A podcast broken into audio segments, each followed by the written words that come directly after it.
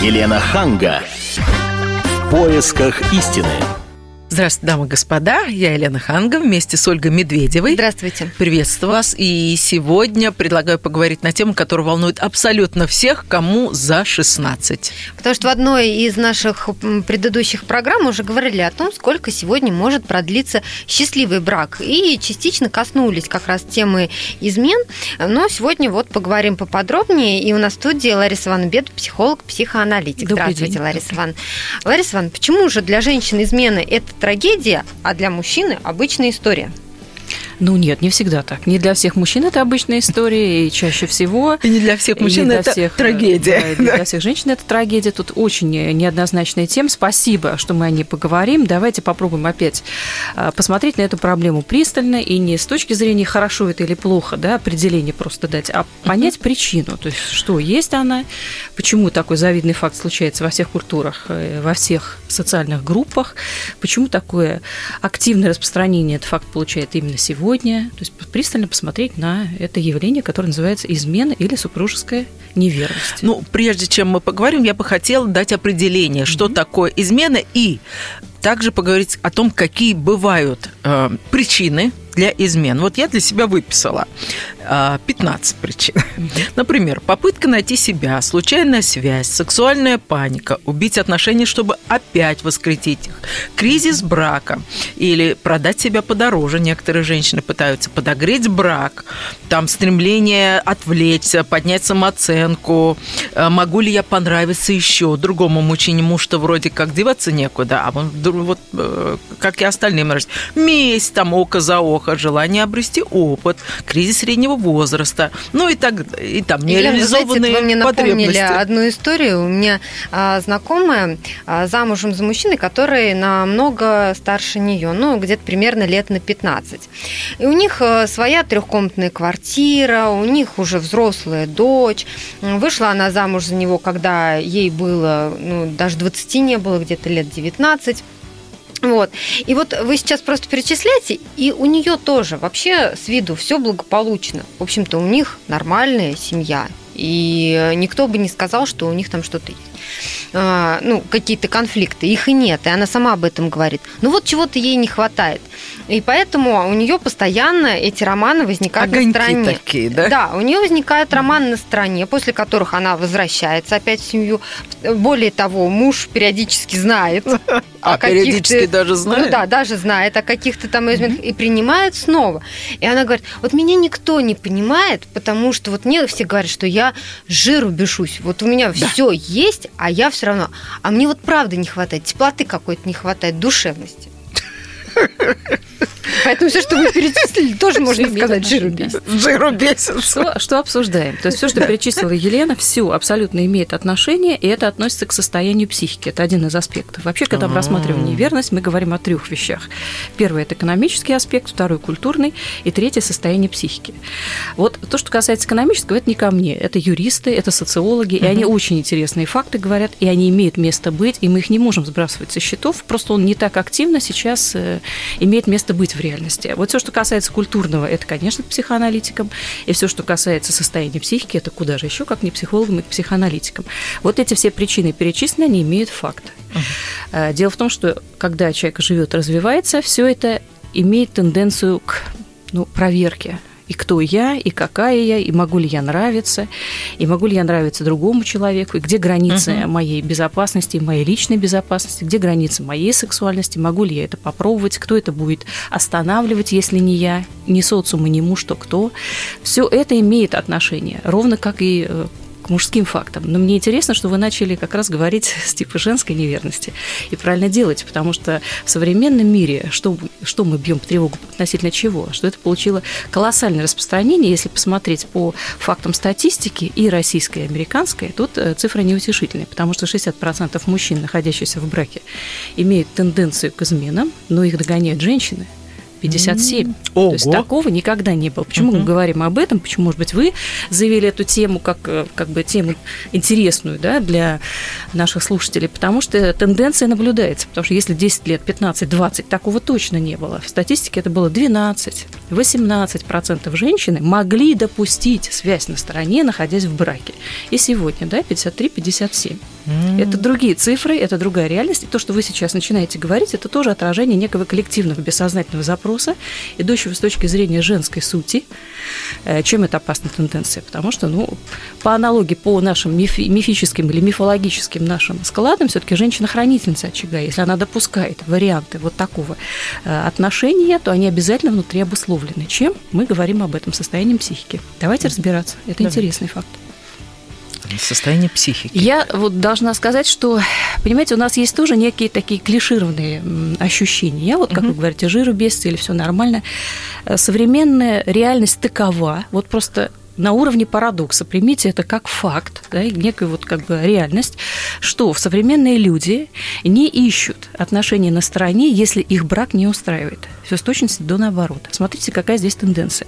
Если у вас дома пожар, если плохо с партнером, то вы бросаете силы, в том числе и психические, на то, чтобы это было нормализовано, чтобы более-менее было нормально, чтобы вам можно было приходить нормальный дом, общаться, а, получать там возможность отдохнуть, прорелаксировать, воспитать детей, ну, какую-то нормативную э, ситуацию нормы приблизить к состоянию покоя или к состоянию удовлетворения.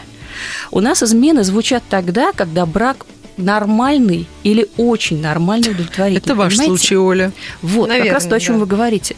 Вот это абсолютная реалии современного мира. То есть мужчины, находящиеся в браке, о чем они говорят? Их устраивает жена с точки зрения женской сути. Она выполняет хорошо свою домашнюю работу, она хороша как жена, она хороша как мать, она хороша как хозяйка, она даже неплоха, если мы разбираем ее в сущности как сексуального партнера. И все это норма, все это нормально. Тогда почему он заводит себе другую? Потому что ему нужно реализовать другое состояние психики. Кто я? Еще раз перепроверить. Да, здесь играет отношение и в культурный аспект, о чем мы говорим. У нас нет в культуре поддерживающих мифов, которые говорят, что это плохо. Христианский миф у нас пал, мы об этом говорим. Да? Ну, Ну как это плохо? Кто сейчас говорит? Возьмите типичные женские разговоры, о чем они говорят. Так, если они говорят о мужьях, и они говорят о любовниках. Мгм. Говорят же? Ну, наверное, раньше говорили, хотя меньше, наверное, раньше. Значительно говорили. меньше. Значительно меньше, не совсем. Это не было э, таким одобрительным фактором в культуре. Сейчас рамок внешних нет, они только внутренние. Мы сейчас прервемся на несколько минут. Впереди у нас реклама и выпуск новостей, а потом продолжим наш разговор об изменах. Елена Ханга. В поисках истины. И мы продолжаем говорить об изменах, а, о том, что сейчас, к сожалению, увеличился процент измен не только среди мужчин, но и среди женщин. Мы говорим еще о культурном аспекте и о норме, которая все время у нас двигатель. Она имеет не, не абсолютную э, реальность, а тенденцию к изменению или к движению. И я говорю о том, что если несколько лет назад, ну 20, а если заглянем в 100 лет, да, то есть факт измены тоже по-разному воспринимался и по-разному оценивался в обществе. Да, если мы возьмем «Высший свет», описанный в романе Толстого, вы увидите четкую рекомендацию Елены Куракиной, которая говорит о том, что э, можно изменять и нужно это делать, и в высшем свете это был один из таких культурных кодов подачи себя и своей сексуальности, в том числе помощи своему мужу, своей семье, своей какой-то программе, которую ты должна выполнить в отношении вот той культурной среды, в которую ты попала. То есть в высшем свете это даже Это приветствовалось даже где-то. приветствовалось, это даже Таким образом, оставалось она как- помогала семье своей. Совершенно верно. То есть она использовала, что у нее есть красота, внимание мужчин, шарм для того, Мгм. чтобы достигать какие-то ну, определенные мужа цели. каким-то да. Совершенно. вершинам А я вот как раз читала, что а, и сейчас а, по последним вот а, данным разных исследований вы вот говорите о том, что женщины чаще изменяют. Я прочитала как раз, что образованные женщины, они чаще изменяют. Как интересно. Да, ну то Женщины с высшим образованием, да? ну, почему с, э, с двумя высшими образованиями женщины, которые добились чего-то там в своей Ну, карьере. Может быть, это можно объяснить. Ну, я сейчас фантазирую, но поскольку она такая состоявшаяся, у нее, наверное, есть деньги, она, наверное, не боится потерять своего мужа и идет на такой риск. Может быть такой. Вот у нас в гостях Лариса Бедова, психолог и психоаналитик. Вот скажите, Ларис, может быть, что более Здесь состоявшаяся вообще не идет о страхе. Понимаете, когда мы говорим об изменах, э, речь о страхах и об осуждении вообще не идет. Здесь речь идет о личном э, эгоистическом настроении одного из членов этой пары. Еще я Поэтому не хотела уточнить, это к любви-то не имеет отношения, я так понимаю, к безумной страсти. Безумная Человек страсть. сам Ну, решает всех свои проблемы. видимо. А Иногда люди говорят, что ими овладела страсть и оправдывают это именно этим словом. И в большем контексте я вам скажу, что э, когда я консультирую людей, ни один не скажет, что им овладела похоть, скажет, что им овладела любовь в буквальном смысле этого слова. И чаще всего это присуще женщинам. Они никогда не скажут, они не сведут это все к сексуальному аспекту. Они будут искать там некий романтический флер для того, чтобы объяснить свое поведение. Это логика женщин. Ну, я Ну, а мужчин? Мужчины могут развести, они четко говорят, то есть мне нужен секс ради секса, Ну они да. это Да. могут. Ну, когда мужчина, при- его функция. поймаешь с поличными, а он говорит, что ты расстраиваешься. Это просто секс. Многие женщины говорят, я бы простила ему, если бы это был просто секс, но там есть еще и чувства, там есть романтическая включенность, а этого я пережить не могу, да? Ну, Мгм, типичная да. бытовая ситуация. Поэтому, если говорить о классических э, определениях измены, то мы говорим это в буквальном смысле сексуальная неверность.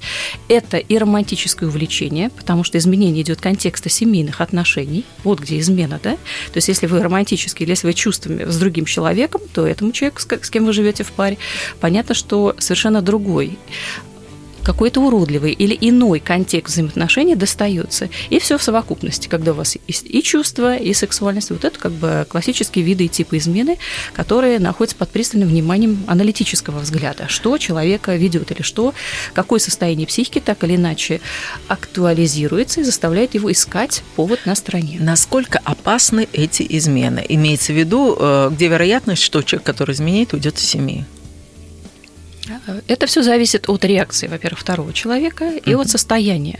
То есть эгоизм, какой конфликт он пытается решить. Давайте я вам приведу вот буквально пример из своей практики, и он э, описан в литературе не так часто, он имеет место, но все-таки он имеет как тенденция. Вот смотрите, что происходит.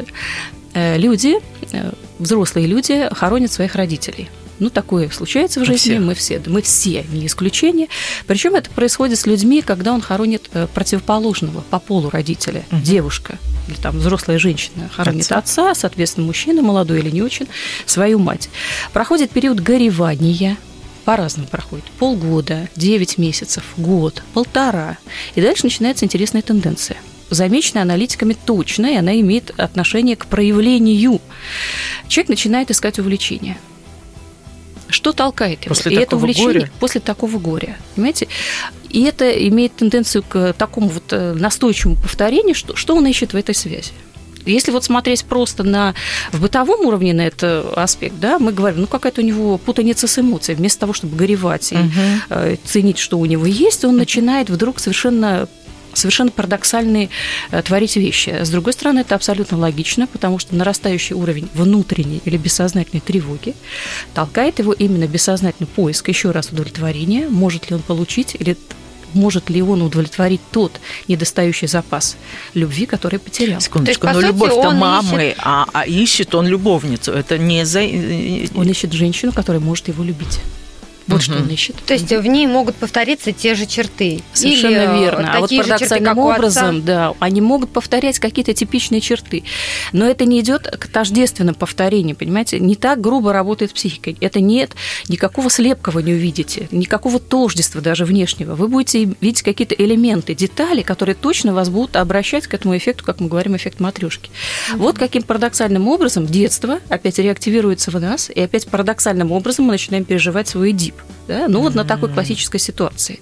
Она тоже имеет место быть. Что это? Вот к чему это относится? Если не аналитический, если не такой пристальный взгляд на человека с вниманием, тогда мы можем просто уйти в, ну, в какое-то осуждение и игнорирование, да, что происходит. А если понимать эти вещи, то открывается аспект, что происходит с супругом, да, и тогда приходит женщина, ну, кстати говоря, вот интуитивные женщины, они иногда говорят, вот как-то это может быть связано с тем, что мой супруг э, там два года назад похоронил маму, может быть, это вот связано каким-то образом, так говорят Хм. они, интуитивно подозревая, что действительно что-то начинает происходить с ее партнером, и она это чувствует, но не может выразить в буквальном смысле или как-то отобразить в словесном варианте переживаний. Лариса Ивановна, но это происходит только если вот какое-то горе, ведь или э, не обязательно, чтобы погибали родители, и Совсем мужчины нет, или конечно. женщины, да, ищут... Я э, просто вам привела это как же, очень, понимаете, показательный такой факт. Как да? любопытный. Ну, Вот как любопытный. Мы же не можем избежать этого факта, да? То есть так или иначе, вот этот вот кризис взросления наш, в том числе внутренний, он связан с тем, что мы окончательно прощаемся с своими родителями, биологическими и интроектами, которые внутри нас. И парадоксальным образом они вызывают у нас вот такое чувство парадокса и тревоги, и опять запроса на любовь. А в быту или как бы в обычной жизни это выражается в чем? Что я пошел налево, да, что ли? примитивное В примитивном варианте. Вот, пожалуйста, взгляд на человека. Если мы примитивно смотрим, то ничего не понимаем. Если угу. мы хотим понять, то там скрываются какие-то глубинные аспекты. Хорошо, вот, например, ну, я уверена, есть еще куча примеров. Да? Но вот женщина узнала. Угу. Что делать? Э, говорить что-то узнала, не говорить, э, скандал, не скандал. Ну, ну вот какие варианты? Вы набросали как минимум три, да? Ну, это у меня еще есть 50 таких, вы скажите правильный. Конечно, говорите, если вы стали, да. То есть все, что касается семейной жизни, оно основано все-таки на моменте доверия, очень большого доверия. Говорить, потому что все, что связано с молчанием, молчанием, утаиванием, а, дополнительной тайной, моментом сдерживания, на это все э, тратится очень большая психическая энергия. Вы начинаете себя давить, вы начинаете... Вот одно дело, если он пришел и сам сказал, об этом мы позже поговорим, есть еще такие тоже экземпляры, которые вот э, на бедокурят, потом приходят и говорят, да, вот, вот я такой. Прими меня таким. Прими да. меня таким, что тоже вот отдельный вариант, что надо делать. Но а она, например, случайно или смс случайная, или там звонок какой-то случайный. Но вот что, она должна признаться, что она там шпионит за ним, что она прочитала его почту? Это уж совсем гадко. Почему? Ну, мне казалось, что женщина не должна пускаться до того, чтобы читать смс мужа или почту. Или если ты прочитала, как можно в этом признаться? Или, Лариса Ивановна, наоборот, советуете прочитывать почту, Не могу я ничего советовать, каждый конкретный случай индивидуально. Ну, как она может прийти и сказать, ты знаешь, дорогой, я тут проверяла, у тебя там... Я догадываюсь или я знаю. Я не знаю, как она может сказать. Я знаю только одно, что если вы начинаете разговаривать откровенно, и если у вас отношения доверительные, вы можете об этом говорить. Опять же, в каком контексте? Он без доказательств, а он вот будет говорить факты, факты. Тоже тенденции мужчин, да, те, которые берегут брак, никогда, ну вообще в кодексе мужчин записано никогда ни при каких обстоятельствах не сознавайся, да. В кодексе женщин записано, что обязательно проверяй, смотри, да, ну как бы на бытовом уровне. А вот что делать в каждом конкретном случае, решает каждый конкретный индивид и каждая конкретная личность. И опять же, взаимодействие в паре имеет отношение. Лариса Ивановна, я считала, что если э, ты не хочешь разводиться, то, собственно, и не нужно нужно начинать этот разговор, потому что иначе можно наткнуться на э, там какую-то тираду по поводу того, что мне все это давным-давно надоело. Но ладно, если это случайная связь какая-то э, один раз, а если он будет потом долгие годы изменять и так и молчать? Ну вот я хочу спросить у эксперта, что лучше. Вот Лариса Ивановна считает, что лучше поговорить. Правильно я считаю, я что лучше поговорить и понимать, что происходит э, в вашем браке. Если вы сумеете умерить свой предельный эгоцентризм и эгоизм и перестанете чувствовать только себя через свою боль, может быть, вам откроется какая-то истина относительно переживаний другого человека. Ну, какая истина? Он скажет, посмотри на себя, тебе сколько лет, а ей сколько лет. Какая-то может быть истина, ясно что. И что делать? Истина откроется в том, что сексуально непривлекательная и вы закроете свой женский миф. То есть, понимаете, в чем еще один из парадоксов, о чем все время говорят нам женщины? Как это жестоко Мне звучит. Вы закроете да? свой женский миф. Мы сейчас прервемся на несколько минут. Впереди у нас реклама и блок новостей, а потом продолжим разговор про измены. Елена Ханга. В поисках истины. Мы с Ольгой Медведевой пытаемся понять, почему же все-таки мужчины и женщины воспринимают измену по-разному, какие причины у измен. И вот только что до рекламы паузы Лариса, Лариса Ванбедова, наш психолог-психоаналитик, рассказала, что существуют женские мифы, с которыми надо расставаться. Лариса Ивановна, перечислите, пожалуйста, в каком возрасте и какие мифы? Да, вот я сказала, и в студии вызвала реакцию неоднозначная. Давайте поговорим об этом. Это действительно очень интересная тема. Опять нас больше складывается как-то разговор складывается в пользу или там не в пользу женщин, да, но это важный аспект, действительно важный, потому что все, много очень все, что происходит в супружеской жизни, зависит от реакции и понимания женщины. Ее психика более пластична. Но говорят, мужчины измены не приходят э, без помощи женщины. То есть муж стреляет, а жена заряжает оружие. Ну да, красиво сказано, метафорично очень. Итак, про мифы. Все-таки женскую логику, женскую суть или состояние женской психики тоже базируется на определенных э, сознательных или бессознательных мифов, которые ей управляют. Вот в частности, ранее такой девичий миф, он связан с тем, что я очень красивая, я буду жить э, долго и счастливо, и я обязательно встречу своего принца, угу. если не на белом коне, то с алыми парусами, и жизнь моя обязательно будет связана с гармонией и любовью. Угу. Он существует еще раз говорю, до где-то 35 лет. Разрушать его смысла нет никакого. Э, вполне определенно, если вы работаете или разговариваете с девушкой 20 лет, и она вам рассказывает об этом, или какие-то осколки этого мифа несет, замечательно, потому что ничего не мешает ей реализовываться в этом мифе и искать такого партнера, и развиваться самой. Все здесь прекрасно. Но если вы видите женщину к 40 годам, имеющих двух детей, и она вам повторяет вот это, это выглядит по меньшей мере нелепо, потому что это не соотносится с реальностью, и вы видите здесь колоссальное расхождение между принципом реальностью и ее фантазией, которая все равно управляет. И вот на эту фантазию, если накладывается измена супруга, угу. то есть он перестает быть принцем, он вообще перестает быть принцем, и он из принца резко превращается в кого? Изменщика коварного, ну, чуть ли не преступник. Предатель точно. Правильно. Да? То есть предатель. Он меня предал. Он предал кого? Мой женский красивый uh-huh. девичий миф, он uh-huh. перестал ему соответствовать, и нет ему прощения. Вот э, немного до этого я вам сказала про потери родительских объектов и интроектов, да, так или иначе у нас кризисы и измены, они связаны все время с потерями. Uh-huh. Это обязательное условие. Там, где есть измена, там есть какая-то виртуализированная потеря. Вы с чем-то прощаетесь. Ну, э, я бы хотела пройтись uh-huh. по мифам. Вот 35 да? Э, лет, это я красавица, я принцесса, а он принц. Дальше вот что у нас с мифами? Дальше он движется. Дальше вы приходите к взрослой, женской, мифологии, там, где есть понимание вашей сексуальности, там, где есть понимание вашей женской сути, какая вы как женщина, какая вы как мать, реализована или нет, какая вы в профессиональной сфере, что вы можете предложить, и какая вы в душевной связи с другими людьми, и в частности с мужчинами.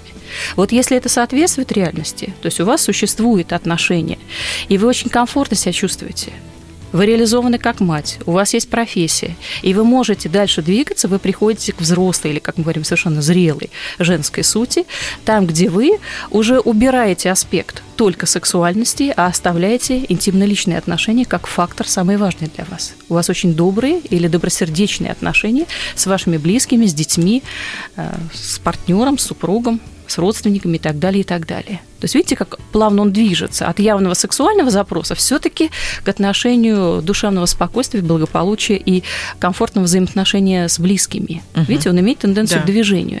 И если женщина это не понимает, а все-таки в 40 там, продолжает требовать удовлетвори меня или будь для меня принцип, угу. то вы точно попадете в вилку несоответствия и будете очень сильно страдать от того, угу. что партнер это не делает. Угу. Но помимо женских мифов еще существуют эти мужские.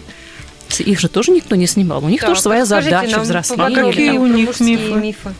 Ну, как мальчики-то тоже считают, что они до 25 могут, там, до 30 покорить мир и да. принца на коне. Да, что они могут быть реализованы функции воина или функции принца. А да. после 30 происходит столкновение с реальностью, кто я и что я могу. Это кризис среднего возраста. Это кризис среднего возраста. Вот туда еще и накладывается все-таки кризис выбора партнера, потому что задача мужчины это идентифицироваться с объектом любви, что это такое? Выбрать женщину, выбрать uh-huh. красивую женщину, которая соответствует его все-таки мифу и быть с ней. Uh-huh.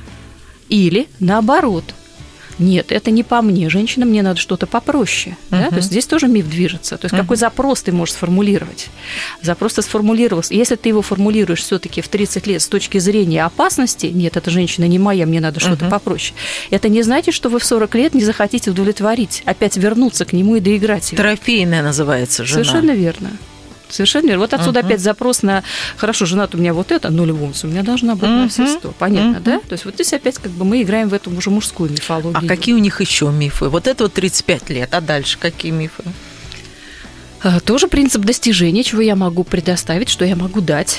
Uh-huh. Имеется в виду прям буквально материальный аспект – Посмотрите, да, как часто мужчины себя чувствуют неудовлетворенными, как часто их потенция напрямую зависит от варианта того, что у него может быть э, в материальном аспекте выражено. Какая uh-huh. машина, какая квартира, какой счет, какие деньги. Uh-huh. И очень часто мы говорим о том, что имеется здесь корреляция между тем, как чувствует себя мужчина, чем ниже потенция, тем больше материального э, стимулирующего аспекта. И наоборот, тенденцию современного мира вам указываю.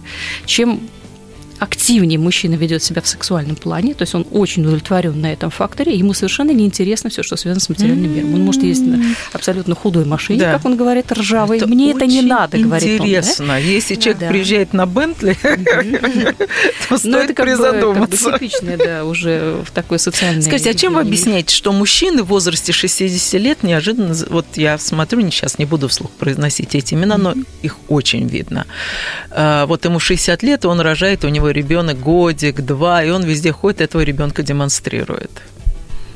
Ну, это же типично для мужчины. Посмотрите, есть мое продолжение. Я потенциален даже в таком возрасте. У меня есть потенция. Ну, у них я продолжение потенциален. уже 30 лет, его продолжение, возраст ребенка. Ну, а в таком возрасте он В гордится таком возрасте этим. это вариант гордости, насколько я здоров, то есть насколько сильна моя потенция, или насколько я силен как мужчина, Мгм. что я могу быть с такой женщиной, и мало того, она может иметь мое продолжение.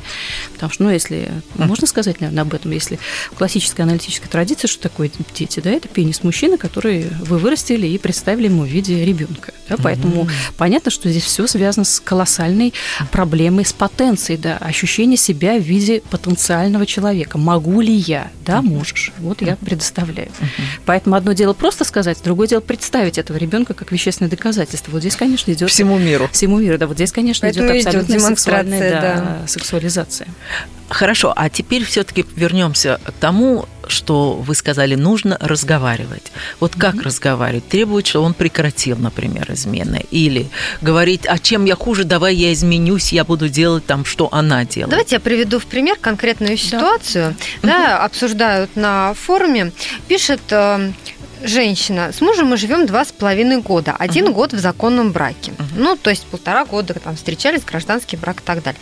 И у нас нашла в интернете, поначалу у нас было все хорошо, хотя и не было никакого конфетно-букетного периода. Я просто искала мужа, для которого я бы хотела стать настоящей хорошей женой и от которого хотела бы родить ребенка. Проще говоря, он соответствовал моим параметрам. Спустя месяц мы стали жить вместе, ну и так далее. То есть э, развивалась эта история. А, Но потом она познакомилась э, на работе с женатым мужчиной. У них возникла взаимная симпатия. Ну, как она пишет, я бы даже сказала, не просто симпатия, и у нас завязался роман. И спрашивает э, женщина, как мне дальше с этим жить? Есть ли смысл нам жить, если к тому же у нас не получается завести совместного ребенка?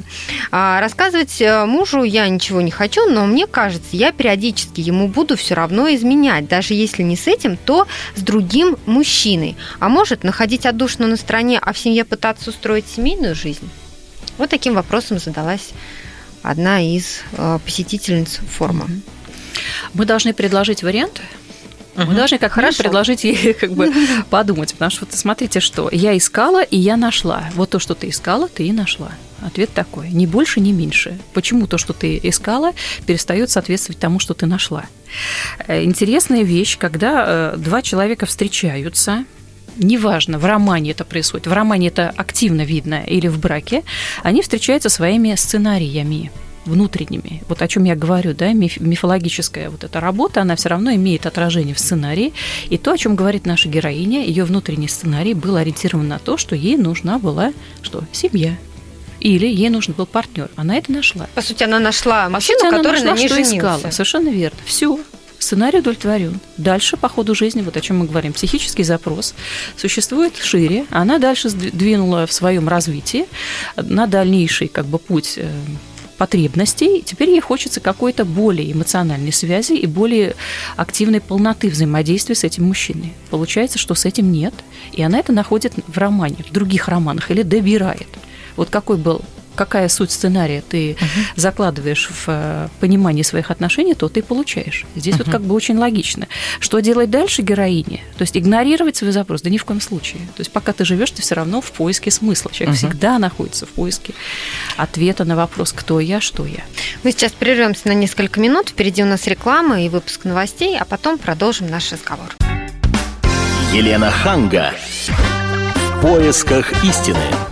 Мы продолжаем говорить с нашим экспертом Ларисой Ивановной Бедовой, психологом-психоаналитиком на тему измены. И сейчас я бы хотела посмотреть а, глазами любовницы, ведь их у нас очень много. А, скажите, что им делать? Вот, вот я просто расскажу историю из жизни своей очень близкой подруги. Она была маленькой девочкой, и к ним в семью, вот к маме, приходил мужчина. Приходил на протяжении там 15 лет. И каждый вечер сидел там до двух. Ну, то есть она вообще считала его своим отцом. Они вместе в отпуск ездили. При том, что у него своя семья была, там дети, все. И каждый раз, когда мама моей подруги ставила вопрос уже не видел, он говорил, ой, ой, вот сейчас вот жена тяжело больна, вот она вот, не дай бог, умрет, надо потерпеть. Значит, она ее палкой не перешибешь была эту жену.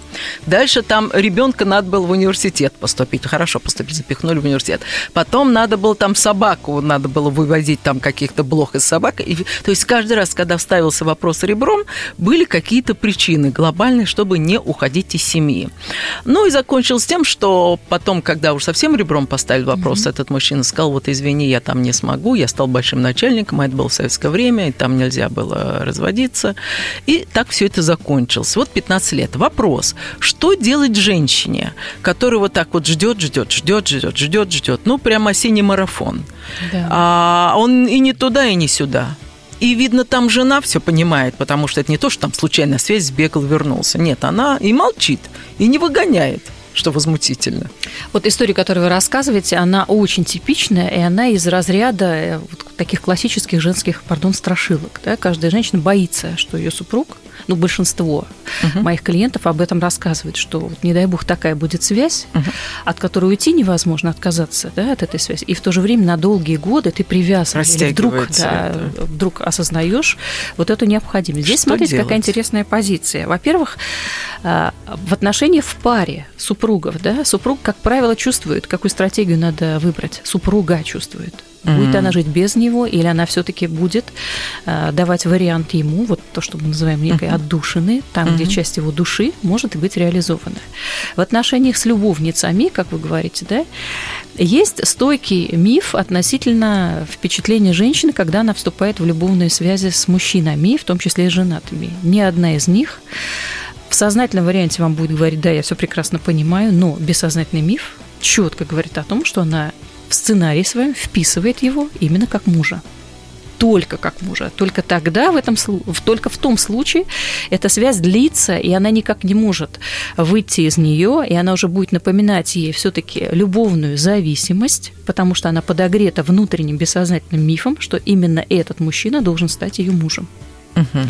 Поэтому в отношении с любовницами здесь, конечно, ну если насколько это возможно, да, это понимание своей внутренней сути, что ты хочешь реализовать, и возможно ли это или нет.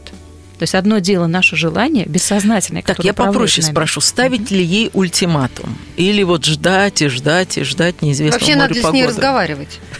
С кем? С любовницей. Кому? Жене. Жене. Ну, это вообще парадоксальный вопрос. Надо ли жене разговаривать? Жена будет выступать в роли психотерапевта, который лечит свою семейную пару, разговаривая с любовницей. Не знаю, парадокс. Может, хотя есть, да, варианты, когда вместо того, чтобы подраться с любовницей, какая тоже схема была, да, есть сейчас варианты поговорить с ней, да, по-женски, по душам, поделить. Ну, думаю, что это маловероятно. Это в уровне, да, А вот любовнице стоит ли ставить ультиматумы мужчине? И говорить, вот прошло уже там столько-то лет, я все жду-жду, а ты все никак и не туда, и не сюда. И меня не, не освободишь, и жену обманываешь, давай как-то определись. Да-да, нет, нет. Ультиматумы в паре вы можете ставить, если вы хотите, чтобы ваша пара перестала существовать как пара. Пожалуйста, живите с ультиматумами. Ну, потому что он не уйдет. Как только Конечно. вы поставите Почему он не уйдет? Ультиматум – это угроза да. скрытая, явная да. А угроза, плюс подогрета еще э, ощущением внутренней силы, что у тебя есть это право. Угу. А что, а у любовницы, которая там 10 лет с ним живет, нет этого права? Какого? А, потребовать, чтобы он определился.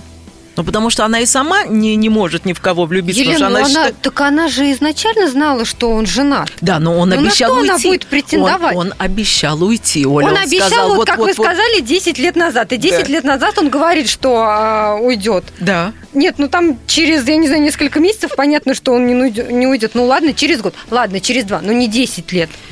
Здесь очень интересный вопрос, потому что, смотрите, что, э, как правило, что помнят любовницы? То, что соответствует их внутреннему сценарию, то, что они хотят помнить. Вот то, что было обещание 10 лет назад, она помнит. А то, что проходило за 10 лет, еще масса контекста, который говорил ей о том, не просто там э, на уровне каких-то фактов, что это не случится, а даже и в прямой речи. Как правило, это придается некому вытеснению, забвению. То есть так работает uh-huh. психика на уровне а, оградительной функции своего внутреннего сценария, потому что он же держит да, психическое да. обоснование, он держит ценность этой связи, поэтому это вроде как бы вытеснено. И вот когда консультируешь семейную пару, пару, когда говорят оба, один и второй, парадокс, ощущение, что слова звучат, но человек их как бы не слышит. Да что он, оглух, что ли? Да нет, это мощный момент, э, это защитная функция, так называется, вытеснение. Я не хочу слушать то, что не соответствует, то, что не поддается моему ощущению, и то, что не соответствует моему сценарию. Я не буду это слушать. Я угу. буду только то выбирать, что и раз ты обещал, я буду говорить об этом. О твоем обещании 10 лет назад. А что вы Поэтому советуете этим любовницам? Что я советую любовницам? Интересный вопрос. По, по сути, как бы совет распространен все равно в ощущении лично себя, потому что это отношение имеет эм, ценность для этой женщины. Тогда в чем определить эту ценность? Определить ее для себя. Насколько, почему эта связь э, становится для вас э, настолько зависимой, почему вы впадаете в зависимость от этого человека? Ведь эта связь, она определяет э, возможность вам что-то понять о себе и двигаться дальше в жизни? Почему вы сознательно ограничиваете тогда себя только этой связью? Тем более, если есть варианты, и вы понимаете на уровне, когда входите в четкое рассудочное или аналитическое поле, что она перестает быть развивающей для вас, да? тогда она является сковывающей. У нас есть такой парадоксальный аналитический труд, который называется «Сковывающие узы и освобождающие связи». Вот как раз вот об этом один из аспектов. Вы можете иметь контакт или иметь связь на стороне и очень многое понять или прояснить, ответить на свои психические запросы. Почему сейчас? Почему в это время? Почему прозвучал этот человек? Угу что он внес в мою психическую реальность, ну, на крайний вариант, да, чем меня обогатил, что я могу понять из этого контекста в своей жизни. И если я опять вцепилась и не могу никаким образом выйти из этих отношений, или они мне дороги настолько, что я паникую от возможности их потери, это, конечно, обращает к внутренней опять детской травме, невозможность отпускать из своей жизни людей, в которые в нее входят. И каждый есть... следующий должен обязательно остаться в ней. Нет. Угу. Более того, здесь про вариант любовники и любовницы мы говорим. Это есть такой древний комплекс, он прям четко описан, комплекс вора у матери. Ищи свободного человека, реализуй абсолютно нормативные, красивые отношения. Почему тебе нужен обязательно человек с предысторией? Да, почему тебе важен человек, ну, это скажите, тоже момент. В 40 лет э, редко согласна, найти человека согласна, без прогона. без прошлого. Вопрос, согласна, да, да. возраста тоже. Но как бы да, тогда как бы воспринимай его как бы в целости, в целостности его личного развития и с его историей. То есть смирись, ты была любовницей, останешься ею. Но, допустим, если он все-таки уходит из семьи, допустим, если он женится, это не означает, что он теряет связь со своей бывшей женой. Он все равно продолжает с ней общаться. Ну, в, в ряде случаев, да, даже если нет детей. И тогда у новоиспеченной жены да, ощущение, что он возникает изменяет. вопрос, да. да, раз он туда ходит, э, Значит, что его связывает. может связывать, даже если нет детей. Да. Совершенно верно. Вот тенденция сегодняшнего социального мифа у нас даже есть ну, как бы некое предписание, что расставания должны быть достаточно цивилизованными и гладкими, и вы должны иметь партнерские отношения с бывшими своими партнерами, uh-huh. с бывшими супругами, да, то есть uh-huh. вы их оцениваете как бывшими.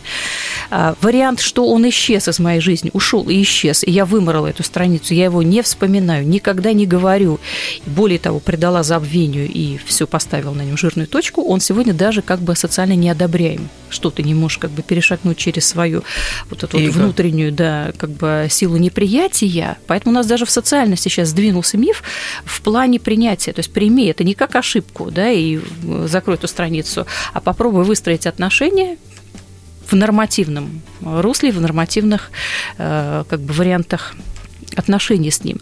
Другое дело, что творится со страхами новой жены. Понятно, что как бы она вся в страхах, она угу. до сих пор чувствует ощущение, что ей нужно как-то отвоевывать или что-то делать, чтобы этот Продолжать до сих пор да, принадлежал ей. То есть так и не наступило. Вот вы о чем говорите, да, несмотря на то, что он ушел из опа, факт подтвердился, он ушел. И вроде как бы брак зарегистрирован. Вроде, и он вроде он все, своего, да. все. Почему тебя это опять не успокаивает, да? Почему опять внутренняя тревога заставляет тебя опять накручивать? Те варианты военных действий, когда ты опять в подозрении, угу. опять ты воюешь. В стрессовом состоянии. Значит, тогда тебя важнее ситуация войны или ситуация напряжения, нежели ситуация покоя и определения себя в отношениях. Очень интересно, Лариса. Продолжим. Есть еще о чем поговорить. Но уже, наверное, в следующий раз наша программа заканчивается. Мы благодарим за этот эфир а, Ларису Ивановну Бедову, психолога, психоаналитика. И напомню, что весь архив наших программ вы можете найти на сайте fm.kp.ru. А, а мы, Ольга Медведева, Елена Ханга, прощаемся с вами. До следующего вторника. Всего доброго. Всего доброго. Елена Ханга. В поисках истины.